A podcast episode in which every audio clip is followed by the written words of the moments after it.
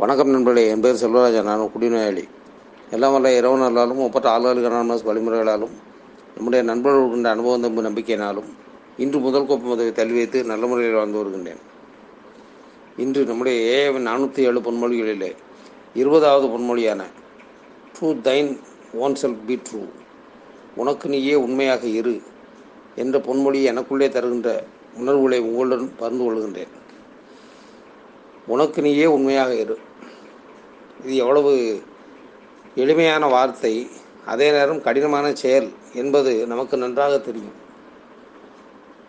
ஒரு மனிதன் இன்னொரு மனிதனிடம் உண்மையாக இருப்பதை விட ஒரு மனிதன் தன்னை விட மேலானவரிடம் உண்மையாக இருப்பதை விட ஒரு மனிதன் இன்னொரு தனக்கு வேலை கொடுக்கும் அதிகாரியிடமோ அல்லது வேறு எந்த சூழ்நிலையிலுமோ உண்மையாக இருப்பதை விட தனக்குத்தானே உண்மையாக இருப்பது தான் எவ்வளவு கடினம் என்பது எல்லோருக்கும் தெரியும். தனக்குத்தானே உண்மையாக இருக்கக்கூடிய மனிதன் தன்னுடைய பலவீனம் என்ன பலம் என்ன என்பதை அறிந்து கொள்ளுவான். தனக்குத்தானே உண்மையாக இருக்கக்கூடிய மனிதனால் தான் எந்த அளவிற்கு எந்த ஒரு செயலையும் செய்ய முடியும் செயல்பாடுகளின் விளைவு என்ன என்பதை அறிந்து கொள்ள முடியும். இப்படி ஒவ்வொரு நிலையிலும் அதாவது தனக்குத்தானே உண்மையாக இருக்கக்கூடிய மனிதனுடைய வாழ்க்கை எப்படியெல்லாம் இருந்திருக்கின்றது என்று நாம் பார்க்கின்றோம். மகாத்மா காந்தி அவர்களுடைய சத்திய சோதனை பகுதியிலே அவர் எழுதுகின்றார். தான் எப்படியெல்லாம் உண்மையாக இருந்தோம் என்பதை பற்றி சொல்லும் பொழுது கிட்டத்தட்ட நாம் ஆளாரிகரான குழுவிற்கு வந்ததன் பின்பு இன்றைக்கு நாம் எப்படியெல்லாம் நம்முடைய கருத்துக்களை நம்முடைய கடந்த கால வாழ்க்கையினை உடன் இருப்பவர்களுடன் மறைக்காமல் பேசிக்கொண்டிருக்கின்றோமோ இந்த நிலையைத்தான் அந்த புத்தகத்திலே படிக்க முடிகின்றது. சத்திய சோதனை என்ற புத்தகத்திலே பார்க்கின்றேன். அவர் சொல்லுகின்றார் தன்னுடைய தந்தையிடம் தான் செய்த தவறுகளை எல்லாம் ஒத்துக்கொள்வதற்கு அவர் ஒரு கடிதமாக எழுதுகின்றார். அந்த கடிதத்தை கொண்டு போய் தன்னுடைய தந்தையிடம் கொடுக்கின்றார். இப்படிப்பட்ட தவறுகளை நான் செய்துவிட்டேன் என்று. ஆனால் அந்த தந்தை அதை படித்துவிட்டு திட்டுவார் அல்லது அடிப்பார் என்பது போன்ற உணர்வோடு காந்தி சிறுவனாக இருக்கும்போது நின்று கொண்டிருந்தாராம். அந்த தந்தையோ அதை படித்து பார்த்து விட்டு கண்கலங்கி விட்டாராம். விட்டு நீ கடந்த கால தவறுகளை எப்பொழுது ஒத்துக்கொண்டாயோ எப்பொழுது நீ உண்மையை புரிந்து கொண்டாயோ அப்பொழுதே அது போன்ற தவறினை மீண்டும் செய்ய மாட்டாய். உன்னுடைய வாழ்க்கை நிச்சயமாக மாறிவிடும் என்பது போன்ற வார்த்தைகளை சொல்லி ஆறுதல் படுத்தினார் என்பதை மகாத்மா காந்தி தன்னுடைய வாழ்க்கை வரலாறாக பதிவு செய்கின்றார். நினைத்து பார்க்கின்றோம். நாம் நம்மோடு வாழ்ந்தவர்களிடம் யாரிடமாவது உண்மையாக இருந்திருக்கின்றோமா என்று பார்த்தால் கடந்த கால வாழ்க்கையிலே அநேகமாக எல்லா குடிநோயாளிகளுமே அவரவருடைய பெற்றோர்களிடம் ஒரு வார்த்தையை நிச்சயமாக வாங்கியிருக்க வாய்ப்பு உண்டு. அதிலும் ஒரு குடிநோயாளியுடைய தாயார் சொல்லுகின்றாரோ இல்லையோ ஒரு குடிநோயாளியுடைய தந்தை சொல்லியிருப்பதற்கான வாய்ப்பு உண்டு. உன்னிடம் பொய் ஜாஸ்தியாக இருக்கின்றது பொய் அதிகமாக இருக்கின்றது எப்பொழுது உன்னை விட்டு அந்த பொய் நீங்குமோ அப்பொழுதுதான் உன்னுடைய வாழ்க்கையில முன்னேற்றம் வரும் என்று பலருக்கு அவரவர்களுடைய பெற்றோர்கள் அதிலும் குறிப்பாக தந்தையார் சொல்லியிருப்பதற்கான வாய்ப்புகள் உண்டு. என்றால் ஒரு தாய்க்கு இருக்கக்கூடிய கடமையை விட ஒரு தந்தைக்கு இருக்கக்கூடிய கடமை என்பது மிகவும் அதிகம் என்று எல்லா மத நூல்களிலும் சரி எல்லா அதாவது நாடுகளின் முறைகளிலும் சரி அதிகமாக வற்புறுத்தி கூறப்பட்டே வருகின்றது. இன்று பிறந்தறுதல் எந்தலை கடனை என்று சொன்னார். அது பெற்று எடுப்பதோடு முடிந்து விட்டது. சான்றோனாக்குதல் தந்தைக்கு கடனை என்று சொல்லுகின்றார். நம்முடைய புறநானூறு பாடல் என்று சொல்லுகின்றது. சா சான்றோனாக்குதல் தந்தைக்கு கடன். அப்படி ஒரு மனிதனை சான்றோனாக ஆக்குவது என்று வரும்பொழுது அதற்குரிய முயற்சிகளை ஈடுபடும் பொழுது அவனை சுற்றி வளரக்கூடிய கலைகளை எல்லாம் அடையாளம் கண்டு அவற்றை வெட்டி எடுப்பதற்குரிய வேலையை செய்வது ஒரு தந்தையின் கடமையாக இருக்கின்றது. ஆனால் அப்படிப்பட்ட கடமை எதையுமே நாம் சரியாக செய்ததில்லை என்பது நமக்குத்தான் தெரியும். உண்மை நண்பர்களே நாம் என்ன செய்தோம்? குடிக்கின்ற காலத்திலே குடித்தோம் குப்புறப்படுந்தோம் எங்கோ இடந்தோம் நம்முடைய பிள்ளைகள் எப்படியோ கஷ்டப்பட்டு படித்தார்கள் இன்றைக்கு வளர்ந்து வாலிபர்களாக இருப்பார்கள். அவர்களுடைய வாழ்க்கை இரவனால் ஆசீர்க்க ஆசீர்வதிக்கப்பட்ட ஒன்றாக இருக்கும். இங்கே ஆளுநர் அனானமஸ் குழுவிலே வந்ததன் பின்பு நான் என்னுடைய பிள்ளைகளை படிக்க வைத்தேன் என்று சொல்வதற்கு நமக்கெல்லாம் என்ன உரிமை இருக்கின்றது என்று நமக்கே தெரியவில்லை. ஏனென்றால் நாம படிக்க வைத்தோம். சுருக்கமாக சொல்லப்போனால் அந்த குழந்தைகள் படிப்பதற்கு நாம் எந்த விதத்திலும் உதவி செய்திருப்போமா என்று கூட சந்தேகம்தான். ஆம் இது பல குடிநோயாளிகளுடைய வாழ்க்கையில் நடந்த ஒன்று விஷயங்கள். அது என்னுடைய மகள் பொறியியல் படிப்பு முடித்திருக்கின்றார் என்னுடைய மகன் வணிகவியல் படிப்பு முடித்திருக்கின்றார் என்று சொன்னால் அவர்கள் அந்த படிப்பினை முடிப்பதற்கு அந்த கல்லூரியிலே படிப்பினை முடிப்பதற்கு நான் ஏதாவது உதவி செய்தானா என்று நான் என்னை எண்ணி பார்க்கின்றேன். ஒன்றும் செய்யவில்லை. பணம் செலவழித்தது முழுவதும் என்னுடைய மனைவி செலவழித்தார். குழந்தைகளை பராமரித்து உணவு கொடுத்து பாதுகாப்பு கொடுத்து அவர்கள் கல்லூரிக்கு சென்று வரக்கூடிய ஒரு சூழ்நிலையை அமைதியான சூழ்நிலையை உருவாக்கி கொடுத்தது என்னுடைய பெற்றோர். அங்கே அவர்கள் கல்லூரிக்கு சென்றபோது அங்கே அவர்களுக்கு பாடம் சொல்லிக் கொடுத்த குருமார்கள் ஆசிரியர்கள் பேராசிரியர்கள் எல்லாம் அவர்களுக்கு புரியும் வகையில் பாடங்களை எடுத்து சொன்னதால் அவர்கள் எல்லோரும் நல்ல முறையில் படித்து வெளியே வர முடிந்திருக்கின்றது. இதில் என்னுடைய வேலை என்ன என்று பண்ணி பார்த்தால் ஒன்றுமே இல்லையே. நான் என்ன செய்தேன்? நான் என்ன படிக்க வைத்தேன்? நான் படிக்க வைத்தேன் என்று சொல்வது. அப்படியானால் இந்த கேள்வி உள்ளே வருகின்றது. நான் படிக்க வைத்தேனா இல்லையா என்பது இல்லை என்பதை நான் ஒத்துக்கொள்ள வேண்டும். ஆம் நண்பர்களே நான் என்ன செய்தேன்? அதாவது இங்கே ஆளுகாலிக அனானமஸ் குழுவிலே வந்ததன் பின்பும் கூட பொய் சொல்வதை நம்முடைய வழக்கமாக வைத்து கொண்டிருந்தோம் என்று சொன்னால் அது நம்மை நிச்சயமாக வேறு திசைக்குத்தான் கொண்டு செல்லும் என்பதில் ஒரு சிறிதும் சந்தேகம் கிடையாது. அது நம்ம இங்கே இங்கே வரவே விடாது. நான் சிலருடைய வாழ்க்கையை பார்த்துருக்கின்றேன். அவர்கள் குழுவிலே வந்தும் கூட பொய் சொல்லி கொண்டு இறுதி கட்டத்தில் ஏதோ ஒரு காரணத்தினால் குழுவிற்குள்ளே வர முடியாமலே போய் விடுகின்றது. உடல்நிலை பாதித்து விடுகின்றது வேறு ஏதோ பதவியான சூழ்நிலைகள் வந்து விடுகின்றது. வந்து என்ன இருக்கின்றதோ அதை உண்மையாக சொல்லு என்று நம்முடைய முன்னோடிகள் சொன்னார்கள். நம்முடைய நண்பர்கள் அடிக்கடி சொல்லுகின்றார்கள். வெளியில் தான் எல்லா விதமான பொய்களையும் சொல்லிக்கொண்டே இருந்தாய். இங்கு வந்துமா அந்த பொய்யை சொல்லி கொண்டிருக்க வேண்டும் என்று சொன்னார். நம்முடைய நண்பர்களில் ஒரு அருமையாக சொல்வார் காலையில் உணவு சாப்பிட்டாய் என்று யாராவது கேட்டால் சாப்பிட்டேன் சாப்பிடவில்லை இதை மட்டும் சொல். நீ சாப்பிட்டு விட்டு வந்திருந்தாலும் கூட நான் அந்த ஊரில் இருக்கக்கூடிய உயர்ந்த உயர்ந்த ரகமுள்ள ஒரு உயர் ரக ஹோட்டலுக்கு சென்றேன். அந்த ஹோட்டலுக்கு சென்று இன்னென்ன உணவுகள் எல்லாம் சாப்பிட்டேன் என்று பட்டியல் போடாதே. அது தேவையில்லை என்று சொல்வார். சாப்பிட்டாயா? சாப்பிட்டேன் என்று மட்டும் சொல்லு அது மாதிரி இன்னும் பல விஷயங்கள் இருக்கின்றது. குடும்பத்தில் இன்றைக்கு ஒரு பிரச்சனை இருக்கின்றது என்று சொன்னால் ஆம் எனக்கு இந்த ஒரு பிரச்சனை இருக்கின்றது இந்த கோளாறுக்கு நான் காரணமாக இருக்கின்றேன் இந்த குழப்பங்களுக்கு நான் காரணமாக இருக்கின்றேன் என்பதை உண்மையாக ஒத்துக்கொள். ஏதாவது ஒரு செயல் நடந்தது என்று சொன்னால் நன்மை நடந்தது என்று சொன்னால் அந்த நன்மையான செயலுக்கு உண்மையான காரணம் யார் என்பதையும் ஒத்துக்கொள். அதை விட்டு விட்டு ஏதோ நீயே சாதித்தது போல நீ பெருமை பெற்றுக் கொள்ளுகின்றாய் என்று நம்முடைய நண்பர்களிலே பலர் அடிக்கடி மூத்த நண்பர்கள் சொல்வதை கேட்டிருக்கின்றேன். அது ஒரு இளைஞர் ஒரு மனிதர் அலுவலக நமது குழுவுக்கு வந்தார்.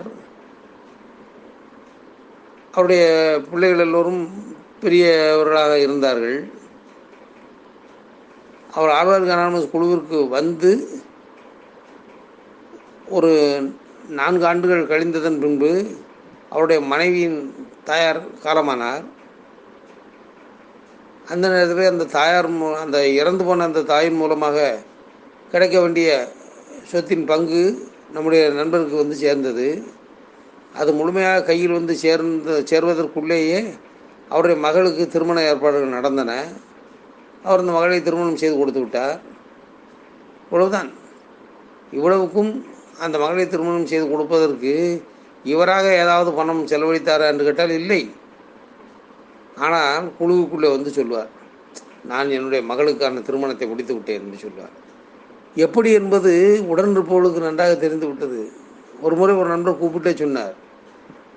நடந்தது என்ன? அதை உண்மையாக சொல்.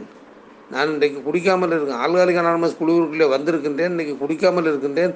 குடிக்காமல் இருப்பதனால் என்னுடைய மனைவிக்கு அவர்களுடைய பெற்றோர்கள் மூலமாக கிடைத்த அந்த பங்கினை முறையான வழியில் செலவு செய்து என்னுடைய மகளின் திருமணத்தை முடித்திருக்கின்றேன் என்று சொல். ஏதோ நீயே ஏதோ சம்பாதித்து நீயே உன்னுடைய மகளை திருமணம் செய்து கொடுத்தது போல பெருமை பெற்றுக் கொள்ளுகின்றாய் என்றெல்லாம் சொன்னது உண்டு. ஆனால் என்ன ஆயிற்று? அந்த போக்கினை மாற்றிக்கொள்ளாத அந்த நண்பர் இன்றைக்கு குழுவுக்குள்ளே தொடர்ந்து வருகின்றாரா என்றால் வருகின்றாரா இல்லையா என்பதே தெரியாத அளவில் ஒரு சூழ்நிலை இருக்கின்றது. இங்கே வந்து பொய் சொல்லாதீர்கள். அதைத்தான் மீண்டும் மீண்டும் சொல்லுகின்றது. நீங்கள் சொல்ல வேண்டிய பொய்களை எல்லாம் வெளியிலே சொல்லிவிட்டீர்கள். பண்ண வேண்டிய பித்தலாட்டங்களை எல்லாம் ஏற்கனவே வெளியிலே செய்து விட்டீர்கள். இன்றைக்கு இந்த இடம் நமக்கு இறைவன் பரிகாரம் செய்து பரிகாரம் செய்வதற்காக கொடுத்துள்ள இடம் ஒரு ஒரு இடத்திலே ஒருவன் குற்றம் செய்கின்றான் என்பதற்காக அவனை சிறையில் தள்ளுகின்றார்கள். அவன் அந்த சிறையிலே சிறிது காலம் நன்னடத்தையோடு இருக்கின்றான் என்று வைத்துக் கொள்வோம். சரி என்று அவனை சுதந்திரமாக சுதந்திரமாக என்றதில் முழு சுதந்திரமாக அல்ல. சிறிது நேரம் ஏதாவது அவன் ஏதோ ஒரு படிப்பை படிப்பதற்கோ அல்லது ஏதாவது ஒரு அத்தியாவசியமான வேலைக்கோ பரவல் என்று சொல்லி அவனை வெளியில் அனுப்பி அந்த வேலையை முடித்து விட்டு வருவதற்கு அவனுக்கு அனுமதி கொடுக்கின்றார்கள். அப்படி வந்து செல்லக்கூடிய நிலையிலே இருக்கக்கூடிய ஒரு மனிதன் வெளியே வந்து செல்லும் பொழுது மீண்டும் அது போன்ற குற்றச்செயல்களை செய்தான் என்று வைத்துக் கொள்வோம். அவனுக்கு சிறை தண்டனை இன்னும் கடுமையாகத்தானே இருக்கும். அதை நாம் நினைத்து கொள்ள வேண்டும். இன்றைக்கு நாம் எல்லாம் மதுவின் பிடியிலிருந்து வெளியே வந்திருக்கின்றோம் என்று சொன்னால் கிட்டத்தட்ட பரோலில் வெளியே வந்துள்ள கைதிகளைப் போலத்தான் நாம் இருக்கின்றோம் நம்முடைய வாழ்க்கை. ஆம் நண்பர்களே குடியின் பிடியிலிருந்து முழுமையாக நாம் விடுபட்டு விட்டோம் என்று எந்த இடத்திலும் நமக்கு சொல்லவில்லை. குடிநோயின் தன்மையிலிருந்து நாம் முழுமையாக விடுபட்டு விட்டோம் என்று எங்காவது சொல்லியிருக்கின்றதா இல்லை.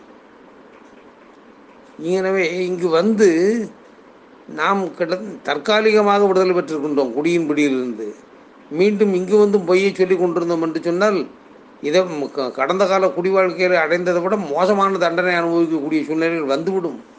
அதான் உண்மை. உனக்கு நீயே உண்மையாக இரு. கடந்த கால வாழ்க்கையில் என்னவெல்லாம் தவறு செய்தேன் என்பதை ஒத்துக்கொள்வதன் பெயர் நேர்மை என்று சொன்னார். அதே தவறுகளை மீண்டும் செய்யாமல் இருக்கக்கூடிய வாழ்க்கையை வாழ்வதன் பெயர்தான் உண்மை என்பதாக நாம் உணர்ந்து கொள்ள வேண்டியது இருக்கின்றது. என்றால் நண்பர்களே சத்தியத்தை நீங்கள் காத்திருந்தால் சத்தியம் உங்களை காத்திருக்கும் என்று ஒரு திரைப்பட பாடலில் ஒரு கவிஞர் எழுதினார். சத்தியத்தை நீங்கள் காத்திருந்தால் சத்தியம் உங்களை காத்திருக்கும். உண்மைதானே? எந்த நிலையிலும் நான் சத்தியத்தை கைவிட மாட்டேன். என்று இப்பொழுதாவது நாம் உறுதியெடுக்க வேண்டியது இருக்கின்றது ஏனென்றால் கடந்த கால வாழ்க்கையில் நாம் செய்து கொடுத்த சத்தியங்கள் எல்லாம் எந்த லட்சணத்தில் இருந்தது என்பது நமக்கு நன்றாக தெரியும். இங்கே வந்து நாம் யாரிடமும் சத்தியம் செய்து கொள்ள வேண்டிய அவசியமில்லை. ஆனால் நம் மனதிற்குள்ளேயே உறுதியெடுக்க வேண்டியது இருக்கின்றது நான் உண்மையான வாழ்க்கையைத்தான் வாழ்வேன். நான் என்னுடைய நிலைமை என்னவோ எதுவோ அதை நான் உண்மையாக ஏற்றுக்கொள்வேன். என்னுடைய செயல்கள் என்ன முடியுமோ அதை நான் உண்மையாக செய்வேன். அந்த அளவிற்கு உண்மை என்பது உள்ளே நமக்குள்ளே ஆழமாக வேலை செய்ய வேண்டிய ஒரு சூழ்நிலை இருக்கின்றது. ஒரு சிறுவனை அவனுடைய தந்தை பேருந்தில் அழைத்து செல்கின்றார். பேருந்திலே மூன்று வயதிற்கு மேலே ஆன குழந்தைகள் என்றால் பேருந்து கட்டணம் வாங்க வேண்டும் பயணச்சீட்டு வாங்க வேண்டும் என்று ஒரு விதி இருக்கின்றது. அந்த சிறுவனுக்கு நான்கு வயதாகின்றது. அந்த சிறுவனை பேருந்தில் அழைத்து செல்லும் பொழுது அங்கே பயணச்சீட்டு கொடுக்கக்கூடிய நடத்துனர் வந்து கண்டக்டர் வந்து இந்த குழந்தைக்கு பயணச்சீட்டு வாங்க வேண்டாமா என்று கேட்டவுடன் அந்த தந்தை சொன்னாராம். வயது இன்னும் மூன்று ஆகவில்லை இரண்டரை தான் ஆகின்றது. எனவே வாங்க வேண்டிய அவசியமில்லை என்று சொல்லி பயணச்சீட்டு வாங்காமல் தடுத்து விட்டார். சிறிது நேரம் கழித்து பேருந்தில் இறங்கி அந்த சிறுவனை பள்ளி பக்கத்தில் இருக்கக்கூடிய பள்ளிக்கூடத்தில் சேர்க்க வேண்டும் என்பதற்காக அந்த சிறுவனை பள்ளிக்கூடத்திற்கு அழைத்து செல்கின்றார்கள். அங்கே சென்றவுடன் இந்த பள்ளியிலே உள்ள தலைமை ஆசிரியர் கேட்டாராம் இந்த சிறுவனுக்கு வயது என்ன? என்று சொல்லி அப்பொழுது அந்த தந்தை சொன்னார் இவனுக்கு நான்கு வயது முடிந்து விட்டது எனவே இவனை பள்ளிக்கூடத்தில் சேர்க்கலாம் என்று சொன்னாராம். அப்படியா? என்று சரி நாளை வாருங்கள் என்று அனுப்பிவிட்டார்கள். மீண்டும் அந்த தந்தையும் சிறுவனும் வீட்டுக்கு வந்து விட்டார்கள். அப்பொழுது அந்த வீட்டுக்கு ஒரு உறவினர் வருகின்றார். இந்த சிறுவனை பார்க்கின்றார். பார்த்து நன்றாக இருக்கின்றாயா என்பதெல்லாம் கேட்டுவிட்டு இவன் இந்த சிறுவனுக்கு வயது என்ன ஆகின்றது என்று அவனுடைய பெற்றோரிடம் கேட்டாராம். கேட்டவுடன் அந்த சிறுவன் சொன்னானாம் எனக்கு எனக்கு வயதா? வயது பேருந்திலே இரண்டரை பள்ளிக்கூடத்திலே நாலு என்று சொன்னானாம். இது குழந்தைகளுக்கு பொய் சொல்வது எப்படி என்பதை நாம் கற்றுக் கொடுக்கக்கூடிய ஒரு விஷயமாக மாறிவிடுகின்றது என்பதுதான் உண்மை. நினைத்து பார்த்தால் இப்படி ஓரிடத்தில் ஒன்றும் வேற இடத்தில் ஒன்றுமாக சொல்லி கொண்டிருப்பதற்கு அல்ல உண்மை என்பது. உண்மை என்பது மாறாதது என்பதை நாம் உணர்ந்து கொள்ள வேண்டும். எப்படி? கணக்கியலிலே சொல்லுவார்களே சதுரம் என்றால் நான்கு பக்கமும் சமமான கோணத்திலும் சமமான கோடுகளிலும் இருப்பதன் பெயர்தான் சதுரம் என்று சொல்லுகின்றார்களே அது எப்படி மாறாதோ அது அதுபோலத்தான் ஸ்திரத்தன்மை நிலையானது என்பது மாறவே மாறாது. சதுரம் என்பது மாறாது.